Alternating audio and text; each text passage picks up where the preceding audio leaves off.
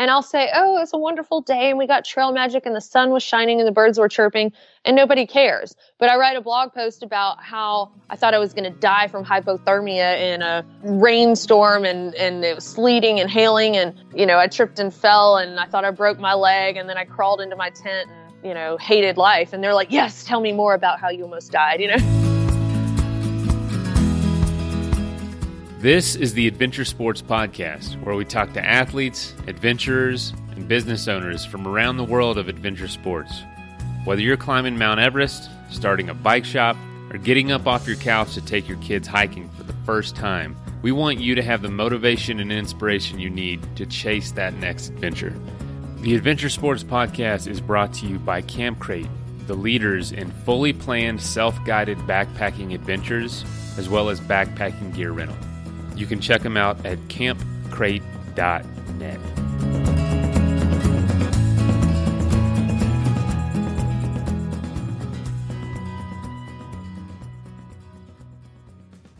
So in today's interview, we kind of just jump right into it. Uh, we were talking for a while, Dixie and I, before I press record.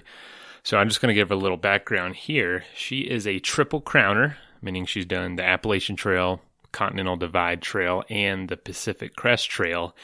And uh, before she did her AT, a friend encouraged her to start vlogging while she was out there. So she just would whip out her phone, record a little bit, and post it when she had service um, or got internet.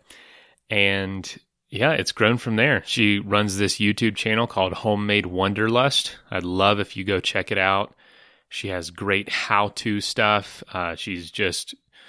You know, she's got this Southern accent. It's really comforting for a lot of people, I think, is one reason it's grown. And it's just great stuff. Um, she obviously knows what she's doing.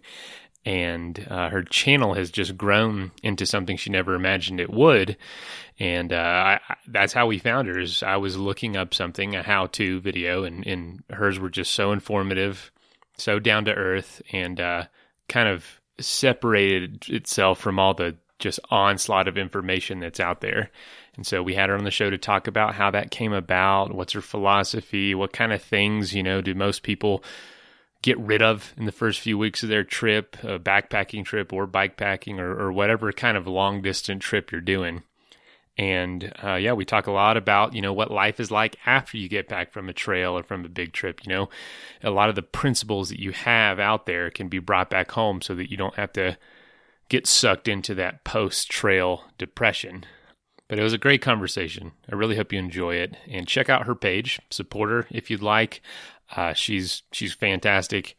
And I also wanted to say, you know, our adventure grant application is closed. We uh, we had it open for two solid months. And man, the response was overwhelming. I'm so stoked to to start talking about some of the entries, talking about the finalists, and ultimately announce a winner here on the show in mid-June, uh, who will be getting one thousand dollars from us um, that is being funded by Athletic Brewing, and also going to be interviewed on the show once their trip's complete. So I'm really, really excited about that. And uh, thank you if you've applied, and good luck. Uh, if you didn't, pretty good bet we'll be doing this again. So... All right. Well, like I said before, Athletic Brewing has funded the Adventure Grant. And they also sponsor the show. Uh, they're non-alcoholic craft beer, and they are just an awesome product. Uh, if you if you really love the taste of craft beer and want the different flavors and, and, and with the seasons, but don't want, you know, maybe the effect of alcohol for whatever reason, they're an awesome option. And we also have C S Instant Coffee. You know, after that's two things I like. I like beer and I like coffee. So after that, if I'm out on the trail and I need a quick, really good coffee, I can use C S Instant Coffee. They come in little single serve packets. Fantastic stuff. Uh, check them out. There is discounts with both of those companies in the show notes. All right. Thank you guys so much for listening, uh, choosing us. Feel free to share the episode. And last month was our best month of all time. Let's do it again. Let's keep this show growing.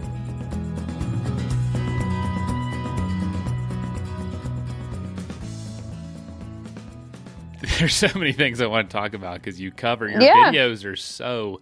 I just watched the uh, the post post trail depression, and holy cow, that is I mean, it's it's I've talked every almost everyone we ever have on this show experiences that, because they do yeah. the most incredible things, then have to go back home, and yeah. a lot of times that place is not exciting. You know, it's no, it's the Midwest it's the... or or or some other, you know, just very desolate area that isn't nearly Alabama, as exciting. I mean, even, you know, there are outdoors activities here, but I mean, Alabama is not like in the top ten list of states that I would travel to in the U S if I wanted to see something that would blow my mind, you know? So I get it. Uh, you know, I read that you're from Florida originally. Yes. Where are you from in Florida? Um, down, I was born in Melbourne, but I, I was in West Palm Beach from the ages of like two to fourteen. So when I started high school, I moved up to Alabama. Wow. Yeah. Totally yeah. different world. I'm from Central Florida as well. Yes. We grew up there. Oh, whereabouts? Polk County, um, Lakeland. Okay. Yeah. Uh, yep. There's a little town called Frostproof. That's the town. Oh, that's a cute name. That's a cute. It's a cute little town, and uh, but we're yeah. out in Denver now. Um, but I miss Denver. Y- oh yeah, you lived there too, didn't you? I read that on your uh, website. You miss Denver, huh? I do. I lived in Englewood. Oh yeah, that's where we moved when we first moved here, right next to Englewood High School. Oh, okay. I was on Corona Street. Yeah, yeah, um, exactly yep, where that is. Yeah. Yep. so so, Man, what, so what got you? World, yeah, right? That's crazy. So what took you back to Alabama from from Denver, which seems to be more kind of in your interests? Yeah, um, the Appalachian Trail. So I, I was quitting my job. I'm actually sitting here drinking out of because I was working in the oil field, and so I'm sitting here drinking out of my Halliburton coffee mug right now, and I, I just love to look at it as I'm doing something that has to do with backpacking, you know, because uh-huh. I I gave up that um, career as an engineer, and especially my job with them was not, um, the job wasn't bad, but the, the politics and the, you know, this is a man's world kind of thing was very real there. Um, mm. And I'm used to working with men and hanging out with guys because of, I was an engineer, you know, and, uh, but anyway, so I quit my job with them to say, you know what, I'm going to take a little walk in the woods and kind of reboot. And so I moved back to Alabama because I, I have a little old mill house here uh, that was my grandparents'. So it's nothing fancy by any means, but the taxes are about one hundred dollars a year. so oh. it, it works out. And uh, so this is my cheapest storage unit I've ever had. And so I I um, just kind of came back here and then decided to go start my thru hike on the AT. Wow. And that now, does living there or at least having home base there allow you kind of the freedom to go and do more trips more often? Yes, absolutely. Absolutely. And I mean, important. the house, the house is, like I said, not fancy. I don't even have showers. It's bathtubs. I have two, two bathtubs in there, but you know, I have a little spigot thing that I hook up to the faucet so I don't have to put my hair in my butt water. But so it's not like, uh, you know, a really nice place. I live below my means. I drive the same truck that I had, um, right out of high school. I got it in two thousand four. So, I mean, I, I don't have house payment or truck payment, but bless their hearts, they're not necessarily pretty to look at. So, God bless their hearts. You sound like my mother. I know what that means. I know what that means. No, it's just, well, I, I started seeing your videos just popping up on my YouTube recommendations and thought, man, we got to get her on here to talk about some stuff. She's just, I don't know. You, it's the, I think the accent really breaks down barriers for people. Because people claim I have a little bit of a Southern accent, and just a little, but not nothing like yours. It's there. There's a hint. The hint is there. Yeah, I got a hint. I don't have a hint. I have a hint. Yeah. I'm just messing with you. But, wow, so... Let's see, what was our topics? I'm so sorry that we're kind of all over the place. Oh, no, that's okay. We're very we're very laid-back podcast, but it works for us. Um, yeah. So yeah, you, I mean, you cover all kinds of videos on your YouTube page, um, but you but you seem to be someone that's really how-to oriented and uh, make basically makes it seem very approachable. Um, and, and, and you do a lot of series on gear. And in all honesty, we don't talk about gear on the show a lot, just because I, I I've always done trips on really really cheap used gear, and I always feel like gear, I don't know, kind of prevents people from being able to do the trip because there's this pressure Absolutely. to have the best of the best or don't do it at all. Yes, right. But I was of out course. there, and you and you learn. Yep. And and so love to hear your take on what gear people ditch first and what gear is really, you know, really is crucial and what isn't. Right. Yeah. I mean, of of course, I think the way that, well, now that we have Facebook and all the used gear groups, I think that that helps um, some better gear be a little bit more accessible if you're on a lower budget. Um, so that that is a good thing. But absolutely starting out with some of that heavier stuff from Walmart or Academy Sports and Outdoors, just to get out there and then realize, what do I actually want in a tent? And then once you save up, you can, you know, invest the money into, in a, into a lighter piece of gear. But yeah, some of the stuff I wanted to talk about is just, I, I think that when people go on their first backpacking trip, sometimes they think that it's almost like they're going into a survivalist situation. Like, I'm going to go into the woods and I'm going to camp out and have this like bug out location and I have to survive, which right. that's not, that's not really what it is. You know, I mean, it can be if you want to practice those types of things. Um, but when you're going on a backpacking trip, you really just need the things to keep you alive and comfortable from point A to point B. And something that I have come to realize over time is that backpacking and through hiking aren't necessarily the same. Like, not not all backpackers are through hikers, but all through hikers backpack, I guess, is how it would it would be worded. So I think that through hikers are willing to be a bit more uncomfortable um, for the sake of having lighter weight, because they're doing it for such a long period of time. Where when when you're going on a weekend trip or a week long trip, then you might have the mentality of a thru hiker. Like, I want to get as many miles in as I can because I want to see everything I can. So you might go on the lighter side, but if you're just, I really want to enjoy more at camp and see a little bit, but take longer breaks and stuff, then fine. You can have more luxury items that weigh down your pack a little bit more.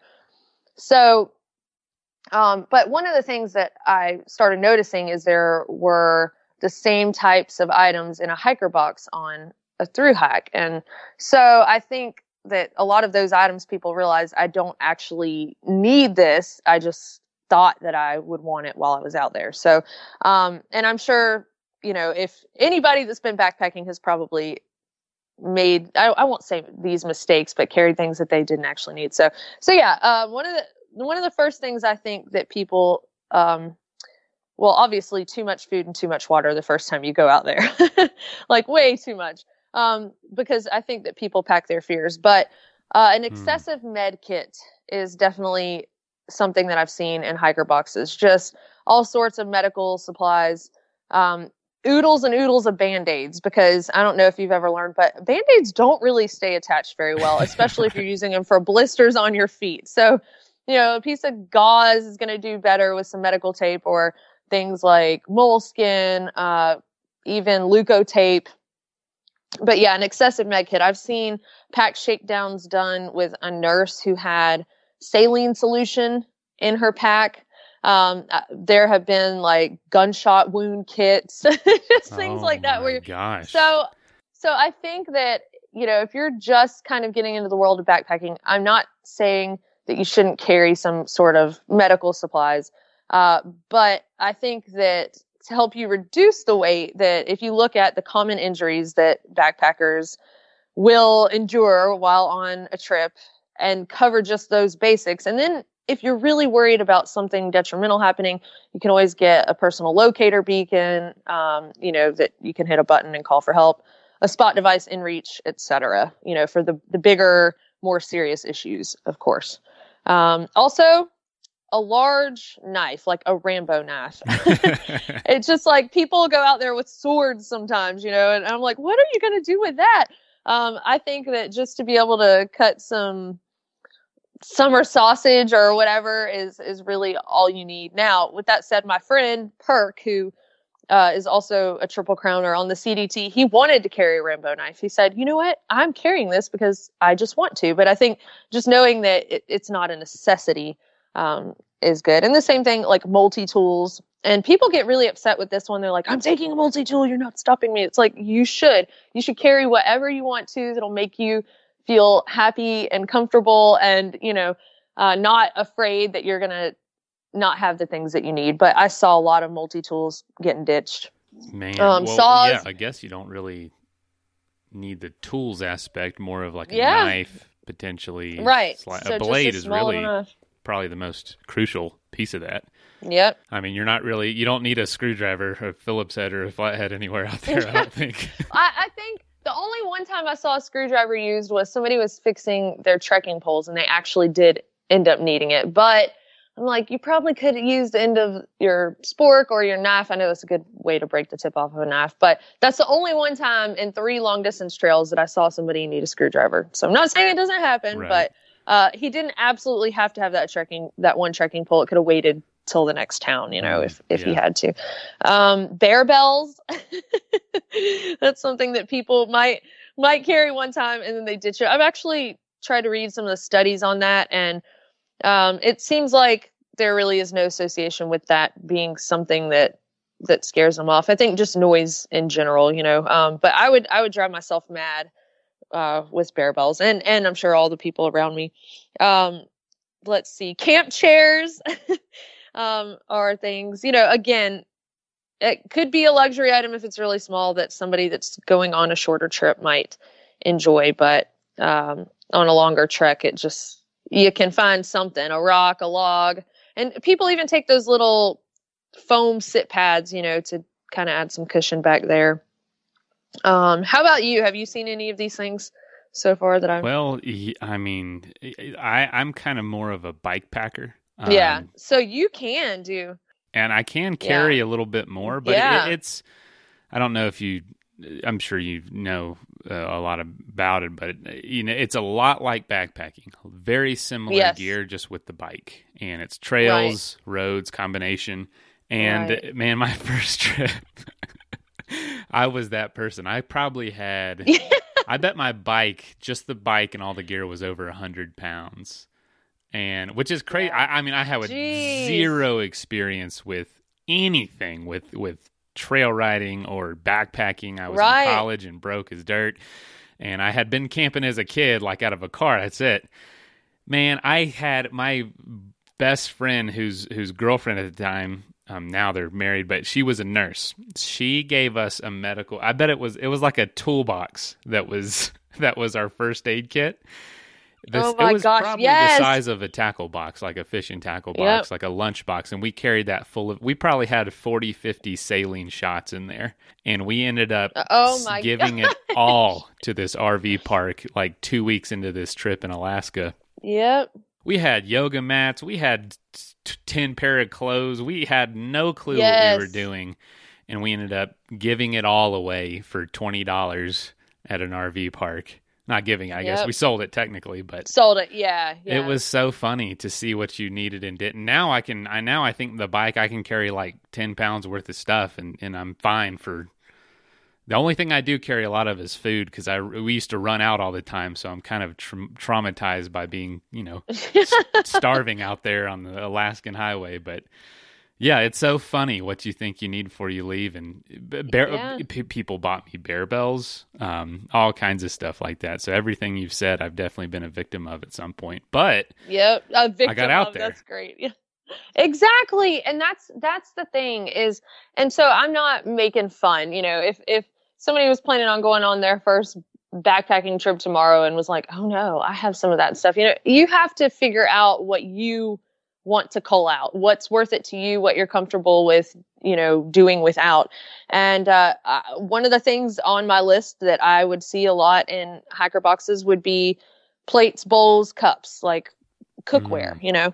And um, you think that you need like this big mess kit, but really you can get by with just one little pot that that boils your water. It can also act as a cup for coffee. Um, But I like to carry a collapsible mug. So I carry a designated cook pot and a separate mug, because I like to be able to eat whatever's in my pot and drink tea or coffee at the same time. So you learn what you what you don't want to live without. Uh, camp pillows are, are like inflatable pillows mm-hmm. for camp. That's something else that some people will swear by those. They can't get a good night's sleep without them. But a lot of people are, decide that that's too many ounces for something that's really not serving a purpose, when they could just put their clothes in their clothes bag and use that as a pillow, you know? So it's, it's really reducing your pack weight, I think, whether you're bikepacking, backpacking, whatever, is trying to find dual purposes for all of your gear items, or at least most of them. What, what what's a what's a good example of something that you have for a purpose that might not be obvious to someone who's never done this? Hmm. That might put you on the spot. Sorry. You can That's a good question. Your no, you're no, you're fine. I'll, I'll try mean, to think maybe, of something too. Yeah, well, like I was talking about your clothes bag. I mean, people are like, oh, that's a bag that my clothes go in, but it, it could also be a pillow. Um, but I know that there are some things that I, uh, yeah, that I actually do that. I, I use my, I carry a hydration pack when bike packing, 'cause I don't need to carry a backpack, but it holds three liters of water and it's ah. kind of bent, kind of like angled around my back. So at night I will stuff some clothes in that, and that's my pillow. Nice. Um, rather than yeah. having a separate pillow. And, and and there's also water right there if I need it with the straw. But I have slept on it and let all the water out in my sleeping bag all night. But oh, no. yeah. Yeah. Well, some people will carry Nalgenes. I think that they're, you know, pretty, pretty, yes, they're durable, but they're kind of heavy when you could do something like a smart water bottle with a Sawyer squeeze on top of it to filter your water. But you know, Nalgene's, if you were insistent upon carrying one of those because you were drinking out of a life straw or something like that. Right, um, right. I know folks have heated up water and put it at their toe box in their sleeping bag for the night to keep their feet warm. But just having that much water inside my sleeping bag, I couldn't do it. I would be so worried that it would come unscrewed somehow and spill out everywhere. But but I've heard of people doing that. I actually do that. Uh, I, my pack, I, I boil water and oh, put it in the Nalgene and then... Uh, put it at my feet. I just get, I get really cold, so it, it helps. I do too. So you've never had any issues with it leaking or not? Not a Nalgene. Um, I have yeah. done it with like a normal water bottle, and that, that would leak. Um, oh no! Nalgene yeah. has always been pretty good. I have a short sleeping pad that it goes from my head to my knees, and I put my pack under my legs. Um, But so I guess my pack now, is part that? of my sleeping pad, um, because uh, since the well the sleeping pad being shorter saved four ounces, and I still want some kind of cushion up under my legs, because from my knee to my knees to my feet there is nothing, and it helps keep it warmer too. You know, that way it's not just resting on the ground. Yeah, so yeah. so that's something else. You know, my mom's going um, backpacking with me this summer.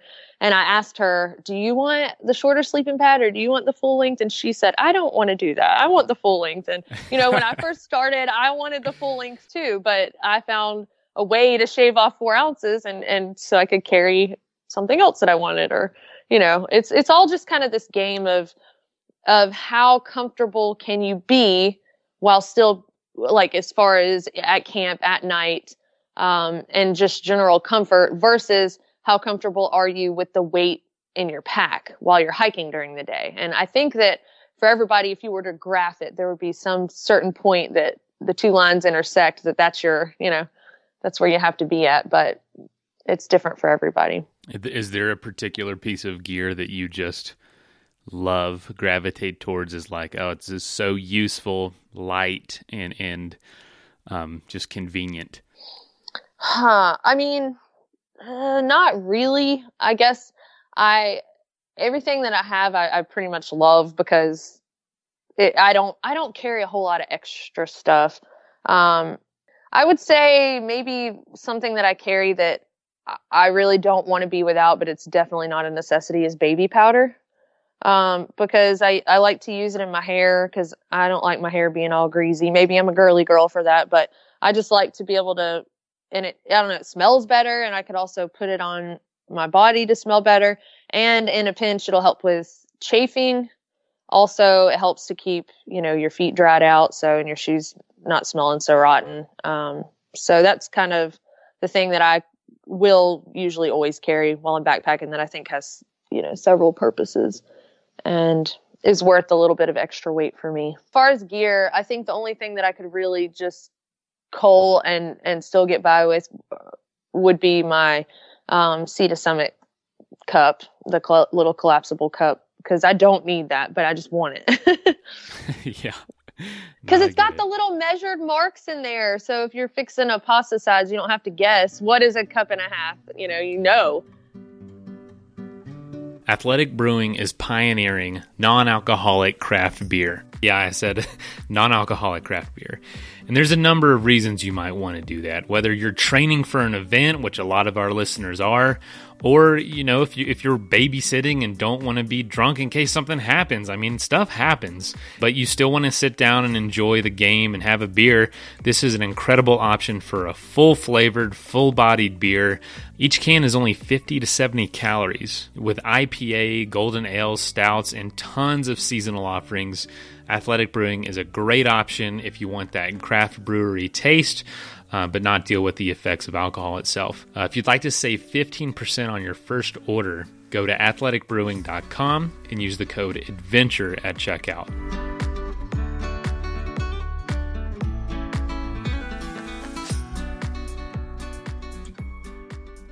This episode is also sponsored by C S Instant Coffee, one hundred percent Arabica coffee with compostable packaging. And you can find them at c s instant dot coffee and use adventure at checkout for twenty percent off.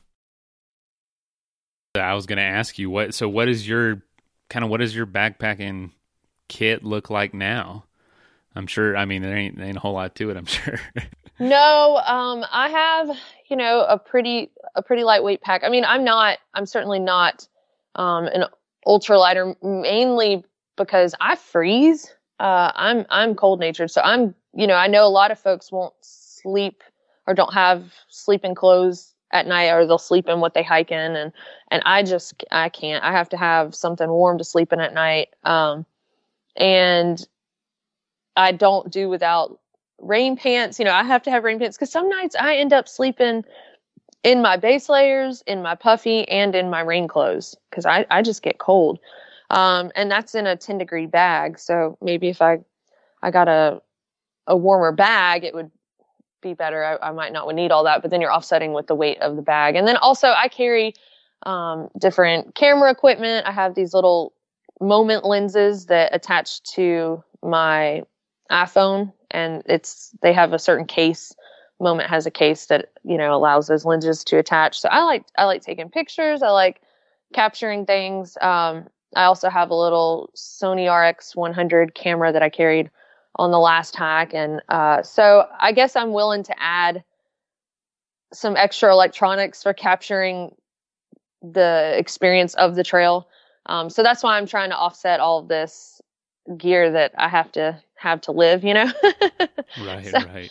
Shaving four ounces off the sleeping pad and and going with a, a lightweight sleeping bag, and and I, I I don't know. Like I said, the baby powder, you know, I do like to carry some toiletries. I don't carry deodorant though. That I think is another thing that people tend to hmm. to ditch pretty quickly. Do you carry it with you backpacking?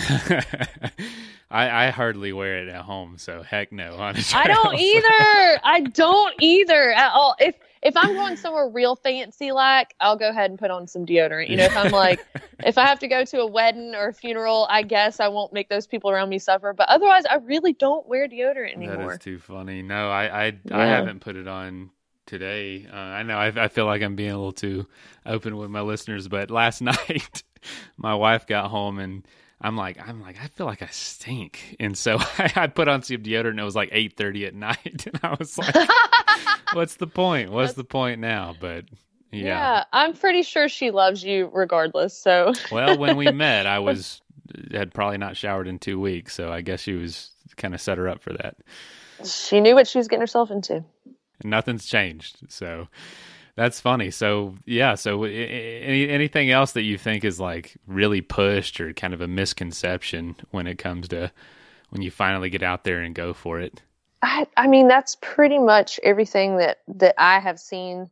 Uh, there probably are other things, and it's hard to remember sometimes once you've been doing something for a while, what you didn't know before you started, you know? Yeah. Um, yeah.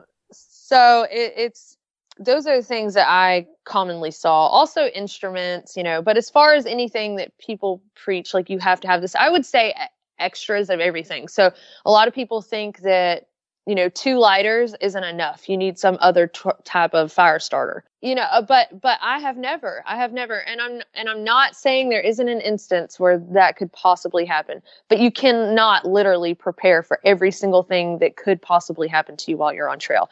You just have to look at the, the most common things that are likely to happen and kind of prepare for those. But even extra water treatment, you know, my pot and my stove. Oh, that's another thing. I can't, I can't not have hot meals. So that's another reason I could never get my base weight below ten pounds. I don't think, but, um, but ha- you know, you don't need two water filters, especially if you're cooking. You know, if you have a, a pot and a stove, then you can always boil water if you have to, you know? Uh, so again, just trying to figure out the dual purpose of the items that you already have. So you don't need ten fire starters, three Rambo knives. Um, again, the excessive med kit, um, just uh, an extra flashlight. You know, if you have a headlamp and an extra set of batteries, if you're going to be out for a little while, if you have a cell phone, it also has a flashlight on there, you know? So, I mean, yeah. When you're in a pinch, you can figure out how to do things. If you had to just go to bed before it was completely dark outside, then, then that's what you do, you know? I mean, so I don't know. I, I think that certainly for folks just starting out, it's good to make sure you have, you know, the ten essentials of, of hiking or backpacking. Um, mm-hmm. But I think that you can improvise on some of that stuff once you get more experience and, and you feel comfortable doing so. I agree. I absolutely agree. And I think you'd agree too. It's uh, one of the beauties about being out there that I've found is the ability to have a chance to improvise. Like when something yes. breaks, like I remember my headlight, my headlight broke on my bike. And then my cyclo computer went out and we had to follow these very detailed turns through these trails. And it took a lot of ingenuity for my partner and I to figure out where to go. And it, when we literally strapped a cell phone to the front of the bike with the light on, I remember, and it, it was just absolutely bonkers. We looked ridiculous, but it was just an incredible chance to prove your resourcefulness, if that makes sense. Right. Which was more no, absolutely. enjoyable looking back than if everything would have gone right. Exactly. I always say that, that the the worst days make the best stories. You know, it's like the, they do. I mean, because and even even people don't want to hear the good stuff necessarily. I was talking to a girl that I was hiking the C D T with, and and she said, I'll write a blog post and I'll say, oh, it's a wonderful day and we got trail magic and the sun was shining and the birds were chirping and nobody cares. But I write a blog post about how I thought I was going to die from hypothermia in a in a rainstorm and, and it was sleeting and hailing. And then, you know, I tripped and fell and I thought I broke my leg and then I crawled into my tent and, you know, hated life. And they're like, yes, tell me more about how you almost died. You know, it's just, I don't know. It's just so funny. Um, we love drama. But that's the way it is. Yeah, yeah, we do. I guess I, I guess we really do. I say this on the show a lot. Most of the stories, we have people on the stories, most of them are tragic, tragic stories in the sense of pain and friction. Um, not tragedy yeah. at the end, but uh, great pain leads to great art. And people want yeah. to see great art and hear about great art. And um, for you to be able to providing these how-to videos and, and, and kind of comments on how to get out there and make their own stories. It's an incredibly valuable service.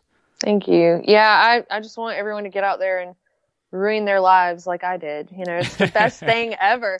And I, I mean, it is because it makes you feel alive when you're out there and something hurts or you're cold or you're hungry and it, and maybe it's kind of a sick way of doing it, but it really makes you appreciate the, the modern comforts of the society we live in today. Once you get home. I mean, I, th- I think that we take so much for granted until you have to walk for a few days in the rain, because now I don't even, I don't want an umbrella. I don't need an umbrella because all I'm doing is walking from my truck into a store and back out. If it's raining a little bit, I- I'm okay. I'm not going to die in that little bit of rain. You know, um, I, I think to myself now when I get rained on, I don't have to sleep in this tonight. How wonderful is that? I don't have to be walking in this except to go in the store right now. That's so great. And when I go to the bathroom, I appreciate the flushing toilet and the running water that I don't have to filter. And so I think kind of putting yourself out there back to where we actually came from as humans really makes you appreciate how far we've come. Oh, absolutely. And I, you know, I can, I sit around and, and get frustrated in life trying to, you know, things are stressful, but nothing's really, none of my stresses are survival based, or they're really yes. luxury based, I guess. Everything that I kind of stay up about at night, you know, yeah. like how far along can I get, you know, compared to my peers. And, and it's, you don't really realize it's happening and until you get out there and do something like this, and it kind of recenters you and you realize I don't need to pursue any of that. Exactly. It, it's being outside in nature teaches you really what's important. I feel like it teaches you to reprioritize and to not spend so much time and energy on things that you can't actually control or influence, and to actually channel your energy toward things that you can control and you can influence. And, um, you know, I, I get, I've talked about before, I get mad when it's been raining for several days, or I'm trying to set up my tent and, you know, the tent's whipping in the wind, or, um, I don't know, things like that happen that I can't control the weather. I can be mad at it and I can yell at it and it's not going to change anything. And I feel like all the time that's what people are doing on Facebook. Oh, I'm going to write a status and yell about something, but are you actually changing anything? Or, you know, is it like an echo chamber? You're just telling all your friends and they're like, yeah, you know, and then, and you just spend all this time upset about it. It could be, you know, an election, like politics, just anything. Unless you can actually have some influence or change it, then is it worth putting all of that energy into? And yeah, and that um, frustration. Wow. That's good. Yeah. You know, I feel the same yep. way being, being from the South, I feel the same way about sports a lot of times. Uh, I, it can yes. give you, I, it, I, there's nothing wrong with getting into a game, like really getting into the, a game. But there's, I, I know people that it, they will, it'll ruin, it'll ruin their week. It, their children are scared of them if their college football team doesn't win. It's like, that's yes. how upset they get. And it's kind of the same thing. Like, what, what is this, what is this doing to you and your family, and how much control no, do you absolutely. really have over it? Absolutely. Well, it's funny that you also have that experience, because my little sister will not watch football with my dad in the room, period. She just is not going to do it because he gets so heated about it. And I know for myself, I went to uh, the Auburn game when we played uh, Oregon for the national championship. Mm-hmm. And I was sick. I couldn't even eat my nachos. I had to throw them away because I was so nervous about the game. And it, and it's, And it can be fun, like you said, yeah, and, and, and that's, something that's, that's fun. fun to be involved mm-hmm. in. But when your day changes because they lost, like when your mood physically change, when you are different because of something that you had literally no control over, unless you're like a, a billionaire and you could have, you know, bought a better coaching staff or something, then, you know, I mean, it's just, it's silly. And when you really step away from it, it you realize how silly that is. And after backpacking for, uh, well, a year and a half, you know, living out there in the wilderness, I don't really care about football as much anymore. I still love the Auburn Tigers. Mm-hmm. Uh, I'll still watch the games, but if they lose, it's crazy. I'm like, nah, and turn off the T V. Oh, well, they're going to play again tomorrow or next week, and they'll play again next year and the year after and the year after. And after I'm dead, they'll still be playing. So it's not something that affects the temperature of my pool at all. Yeah, really. That's good. Well, I think too that, so the stuff that we were talking about, you know, the gear that people tend to cull along the way, I think that spending that time in the outdoors teaches you to cull other things in life too, not, not just gear, but unnecessary things like that, or even, you know, friendships. Like I found myself after coming back from through hiking that if I was in a friendship where it wasn't something where we were like trading energy or trading, you know, like being there for each other and helping each other. Cause you know, there are those people in life that are just energy suckers, and it's, they just take and take and take from you. And so learning to, to cull some of that clutter out of your life too. I don't, I don't need this, you know, bad thing in my life that just sucks energy and, and it doesn't do any good, you know? And, um, so learning to get some rid of, rid of that too. And, and I don't know about you, if you went home after some of these trips and just started throwing away stuff in your house, but I do that. It's like, I don't need this junk. Yeah. It, it's, I'd say it's, it's crazy how the longer I'm away from a trip, the, the less that the more it wears off that need. And then it hits me like, what the heck has happened? I don't need all this stuff. Yeah. And then immediately after a trip, you do really unclutter your life. And and there's yeah. nothing more I don't know, disheartening than when you get back home and the people around you just, you, you can't even begin to fathom what you've gone through. And, and, and you realize like, yeah, this person doesn't do anything for, you know, and, and, and it feels selfish because, you know what I mean? Like some people, it does sound selfish. You know, toxicity. I mean, some people I just can't get away from. Like if my brothers are toxic to me, I mean, they're my brothers, you know, or my mother or dad right. or whatever. Yeah. I mean, there are times where friends and family and are going to go through things where they need you and can't, you know, give you much at the time. I, and I don't mean it in, in if you're not getting, if, if this person's not giving you anything, get rid of them, not that, but just trading, you know, trading that give and take and, and that energy between two people is, is important because otherwise you're just maintaining a relationship that you're literally pouring yourself into and you're not getting anything back. And that that's just exhausting after a while. And I think it's okay to be selfish in that way, to go, this is not any benefit in my life. Just like this piece of gear in my pack is no benefit to my hike. Like it's got to go. This, this yeah. furniture at my house is not doing anything but collecting dust and, and being burdensome. It's got to go. And, and so I think all of, a lot of the lessons that you learn on trail relate back to, you know, normal day life. So. And, and if you don't mind, if you have the time, I'd love to hear some a little bit of how when what was the idea to take this and turn it into a, a, a YouTube channel that has gained a really big following, and, and how is that has did that surprise you, and or is this the goal that you had with it?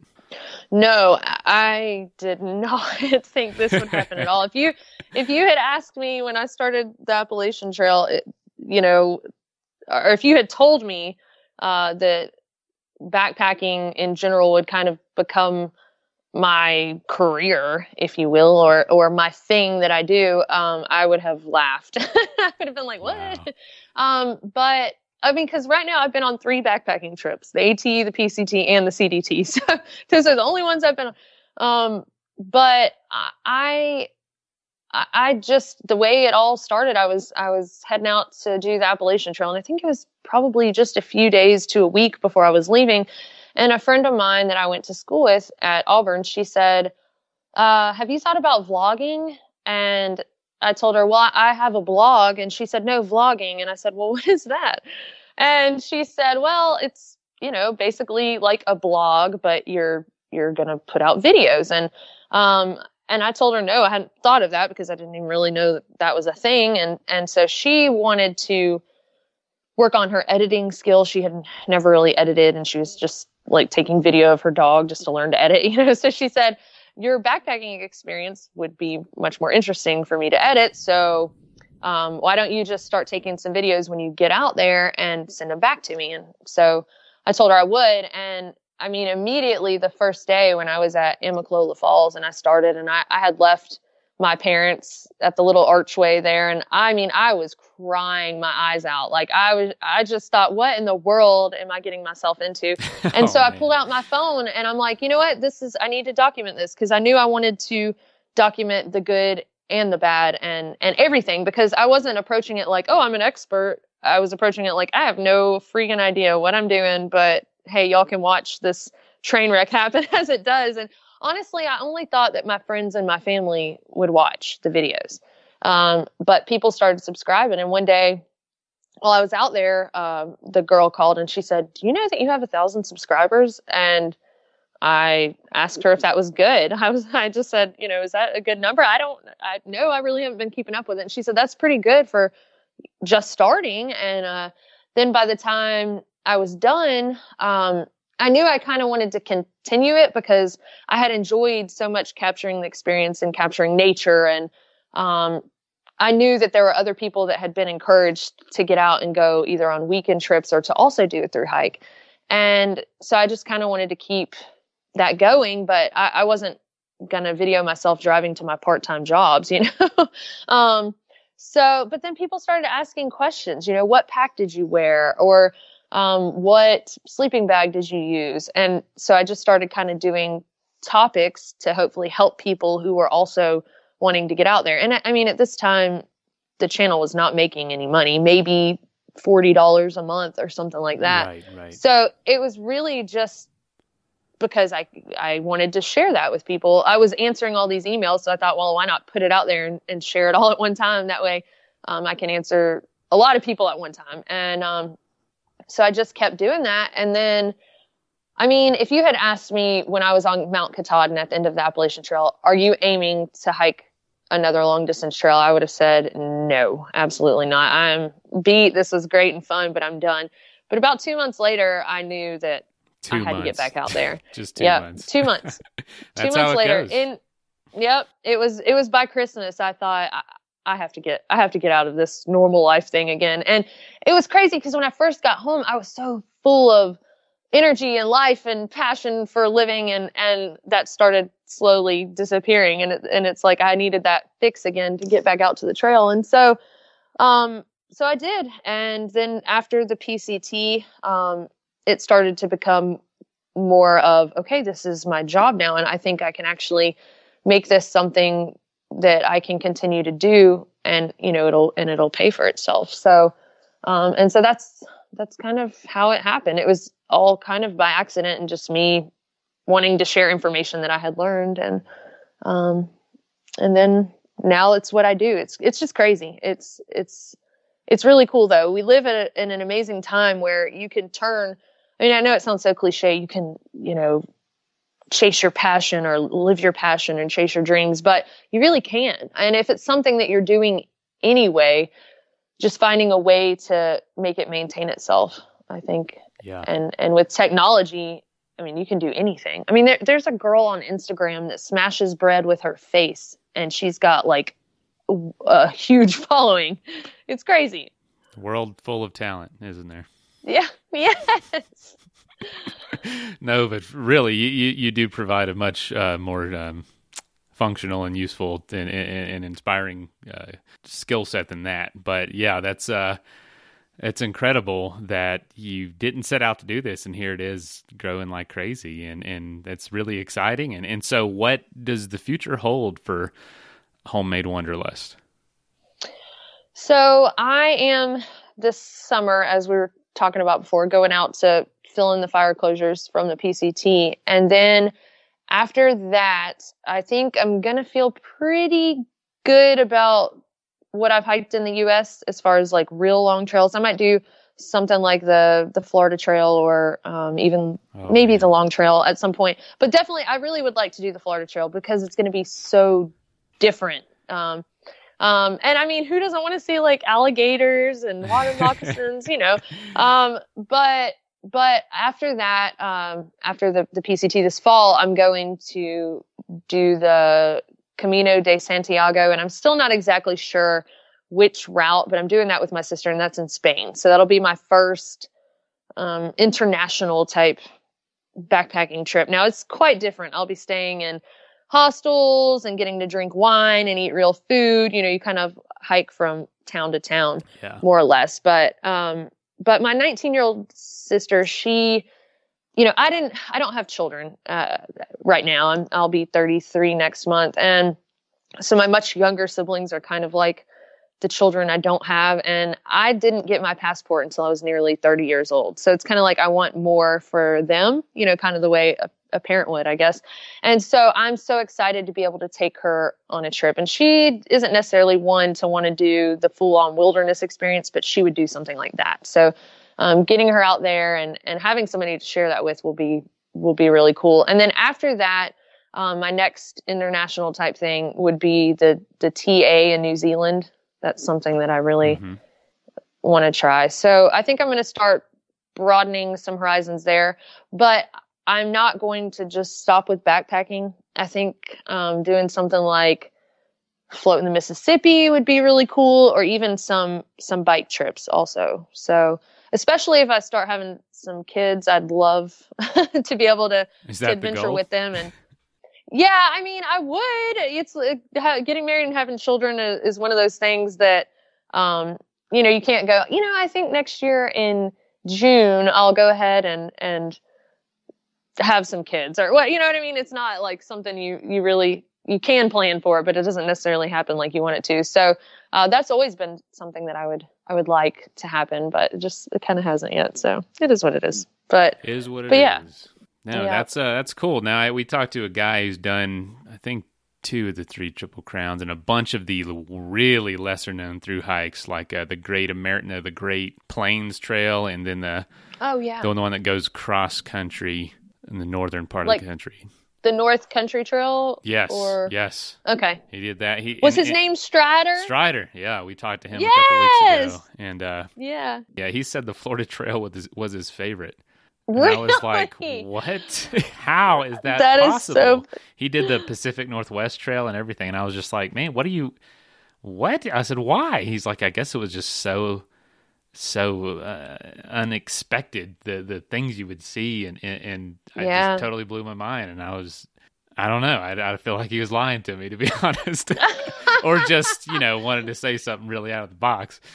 But I don't know, we're all kind of self-loathing, like all these people that that do things like we do and make ourselves suffer. I'm like, what is wrong with us, actually, you know? So I so I think right. the ones that the the areas that that you suffer the most seem to be the most rewarding, or something you grow from them mm-hmm. the most. So maybe that's what it is, I don't know, but I, I, I think it's uh you know, you expect a place to be really good, and it is, and so it doesn't surprise you. But when you expect a place to be terrible and it's actually pretty good, the sway in that expectation that just blows true. Your mind. You know what I'm saying? That is, because I would makes, never hike the P C T and expect it to be terrible. I would be like, this is going to be epic. And yes. it would. The Florida Trail, yes, I that... do not expect that.